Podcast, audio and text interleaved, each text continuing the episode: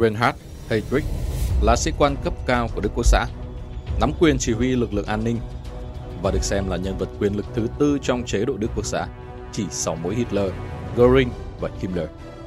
Là kiến trúc sư trưởng của giải pháp cuối cùng, kế hoạch diệt chủng người Do Thái tại châu Âu trong Thế chiến thứ hai. Ông ta được đại đa số nhà sử học đánh giá là thành viên độc ác và máu lạnh nhất trong giới tinh hoa của Đức Quốc xã. Ngay bây giờ, hãy cùng kiến thức quân sự đến với Reinhard Heydrich để xem bạo chúa của đế chế thứ ba đã mang đến ám ảnh kinh hoàng cho thế giới như thế nào.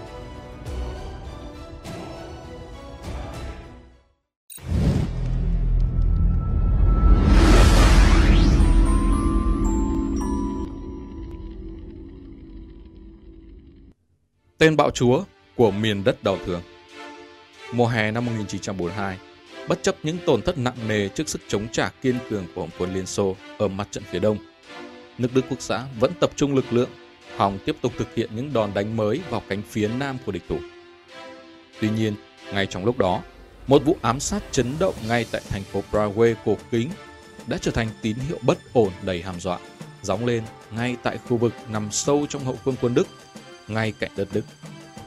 Kẻ bị hành thích hôm đó, 27 tháng 5 năm 1942, mang một cái tên rất dài, Reinhard Christian Eugene Heydrich. Nhưng sau này người ta chỉ thường gọi ông ta ngắn gọn là Heydrich, đi kèm biệt danh tên đồ tể thành Prague. Heydrich lúc chết mới 38 tuổi. Sau khi ấy, y đã là nhân vật quyền lực thứ tư trong bộ máy chính quyền của Đức Quốc xã, chỉ sau Adolf Hitler, Himmler và Hermann Göring. Uy phóng át cả những nhân vật lẫy lừng, những khai quốc công thần như Rudolf Hess, Alfred Rosenberg và Joseph Goebbels là cả một chặng đường dài, vừa đẫm máu, vừa điểm xuyết phong vị lãng mạn phong tịch. Để Heydrich có được vị thế ấy. Năm 1931, Heydrich bị đuổi khỏi Hải quân Đức vì có hành vi không chính đáng. Heydrich thậm chí còn bị đẩy ra tòa án danh dự sĩ quan, nhưng nhất quyết không đổi trí. Chấp nhận bị buộc giải ngũ, ông sống lang thang vạo vật ở Hamburg. Cậu công tử từng cãi cha, từ chối thiên hướng âm nhạc để khoác áo nhà binh dần trở nên tuyệt vọng. Nhưng cuối cùng, Heydrich đã được đền đáp bởi chính tấm chân tình của mình. Người vợ vừa đính hôn là Lina von Osten, thuyết phục và giới thiệu vị hôn phu đến gặp một người. Đó chính là bậc thầy khát máu của ông về sau, Heydrich Himmler. Người lúc ấy đang bắt đầu xây dựng lực lượng SS. Trong vòng 20 phút, Heydrich cung cấp cho Himmler hàng loạt những ý tưởng cần thiết và được Himmler đưa thẳng vào trung tâm quyền lực. Cặp đôi thầy trò ấy tiếp tục song hành cùng nhau sau khi Hitler đã trở thành nhà độc tài của Đức Quốc xã. Để không chỉ kiện toàn SS, không chỉ tạo lập nên cơ quan tình báo siêu quyền lực Gestapo, mà còn nhúng tay vào tất cả những vấn đề quan trọng nhất của chế độ. Mới hơn 30 tuổi, Heydrich đã có mặt trong hàng ngũ đệ nhất công thần, đổi lại là máu và sinh mạng của không biết bao nhiêu người vô tội. Heydrich nắm cả Gestapo lẫn SS, sẵn sàng ra lệnh hành quyết bất cứ ai. Người Do Thái, những phần tử đối lập, thậm chí là cả những kẻ cùng hàng ngũ nhưng có thể đe dọa đến tiền đồ của hắn. Lừa gạt, mua chuộc, bắt bớ, tra tấn, mưu sát. Mọi phương thức thực hiện tội ác đều được Heydrich chú ý sử dụng. Hợp lý như một kỹ sư và sáng tạo như một nghệ sĩ. Tháng 8 năm 1938, thầy trò Himmler Heydrich được Hitler tin tưởng giao nhiệm vụ tạo cớ đổ lỗi cho Ba Lan để tiến quân vào đất nước ấy. Là đạo diễn chính, Heydrich tạo nên một tuyệt tác kinh khủng. 12 tử tù bị bắn chết và xác họ mặc quần áo Ba Lan bị vận chuyển đóng hộp đồng lạnh đến một trạm biên phòng Đức trên biên giới Đức-Ba Lan. Một bản thông điệp sặc mùi chống Đức được đọc từ đài điện đàm của trạm. Đã có một cái cớ để Hitler tiếp tục làm dấy lên những cơn sóng cực đoan điên khùng trong xã hội Đức. Ngày 1 tháng 9 năm 1939, quân Đức Việt biên giới và chỉ mất 2 tuần để chiếm xong Warsaw. Vấn đề là, ngoại trừ người chỉ huy, thiếu tá Alfred New York, mọi sĩ quan Đức tham gia điệp vụ ngậm máu phun người kia đều bị hạ sát theo lệnh của Heydrich để bảo toàn bí mật. Sau khi Ba Lan đầu hàng, Cục An ninh Trung ương đế chế được thành lập, bao gồm tất cả mọi cơ quan phản gián, mật vụ, cảnh sát, mà người chỉ huy tối cao không ai khác chính là Heydrich. Và chính ông này cũng là người thúc đẩy mạnh mẽ nhất guồng máy giải quyết triệt để người Do Thái ở những vùng lãnh thổ mới bị chiếm đóng. Tiệp Khắc cũ là một vùng đất như thế. Trước khi tấn công Ba Lan, Tiệp Khắc bởi Anh và Pháp không dám động thủ với Đức mà chỉ muốn hòa bình bằng mọi giá, đã trở thành vật tế thần một cách oan uổng. Đất nước ấy bị xé thành từng mảnh. 40 sư đoàn sơn cước thiện chiến của họ chưa được giao chiến một lần, đã buộc phải xếp giáp quỳ hàng dưới sức ép của các cường quốc phương Tây. Có một phần tự trị, bao gồm kinh thành Prague, được gọi là nước bảo hộ Bohemia, Moravia. Và đó là nơi mà Heydrich thèm khát như lãnh địa của riêng mình. Đầu tiên, ông này lên kế hoạch vu khống để Tổng đốc Konstantin von Neurath hiện lên trong mắt Hitler như một kẻ bất tài vô dụng và quyết định bổ nhiệm Heydrich làm quyền bảo hộ công thay thế.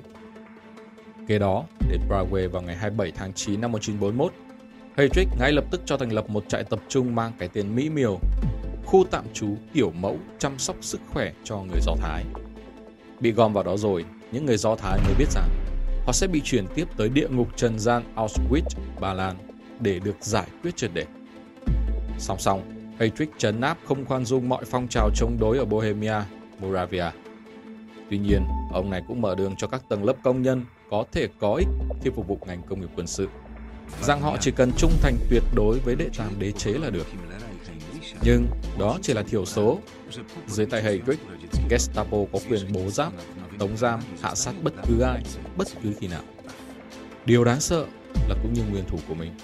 Heydrich khá xuất sắc trong việc thu hút và dẫn dắt tâm trạng xã hội. Không ít người dân tiệp khắc đã bị thuyết phục bởi ông ta.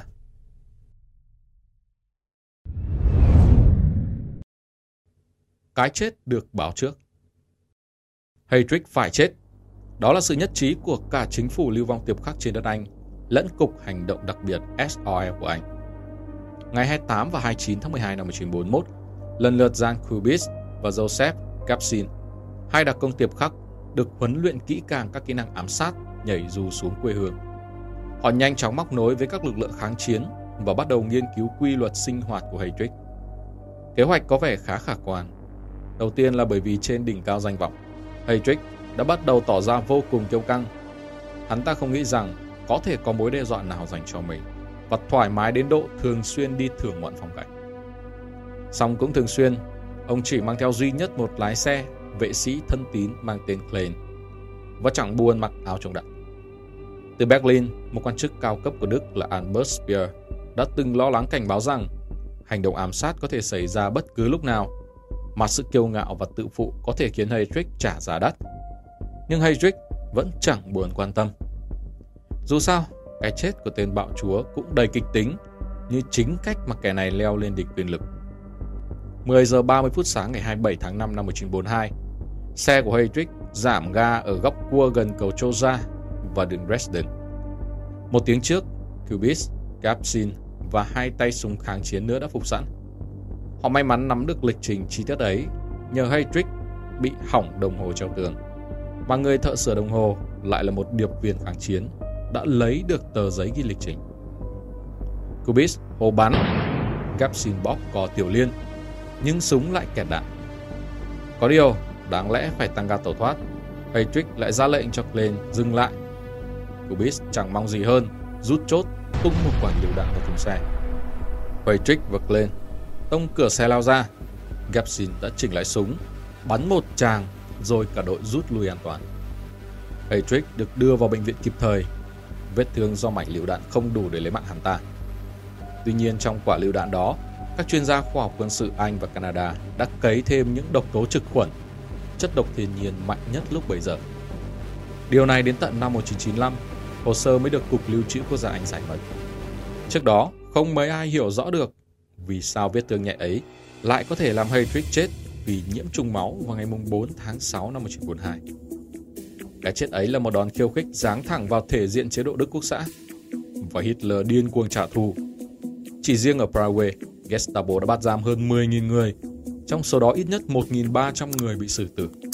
Hàng nghìn phụ nữ may mắn được kéo dài cuộc sống trong trại tập trung hoặc bị sử dụng như thí nghiệm y học.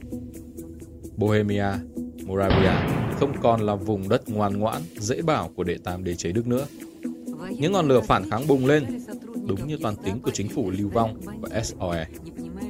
Vào thời điểm đó, quân đội Đức đã bắt đầu thực sự kiệt sức trước Hồng quân Liên Xô. trong khi các mặt trận mới đã sẵn sàng được mở bởi Mỹ, Anh. Có thể quý vị chưa biết, sau khi ám sát thành công, Gapsin và Kubis ẩn náu trong nhà thờ Thánh Cyril và Thánh Methodius ở trung tâm Prague, cùng một số kháng chiến quân. Xong, ngày 18 tháng 6 năm 1942, họ bị phát hiện bởi một kẻ phản bội. Họ đã chiến đấu liên tục trong 6 tiếng, diệt 14 lính Đức và làm bị thương 21 người, trước khi dành những viên đạn cuối cùng cho mình. Cư dân ngôi làng mà họ trú ẩn khi nhảy dù, Didice bị thảm sát toàn bộ. Từ năm 1933 tới cuối năm 1941, thành tích mà chính Heydrich báo cáo với Hitler là 537.000 người Do Thái phải di cư. Ở Baltic, Belarus và Ukraine đã có hơn 500.000 người Do Thái bị tàn sát triệt để.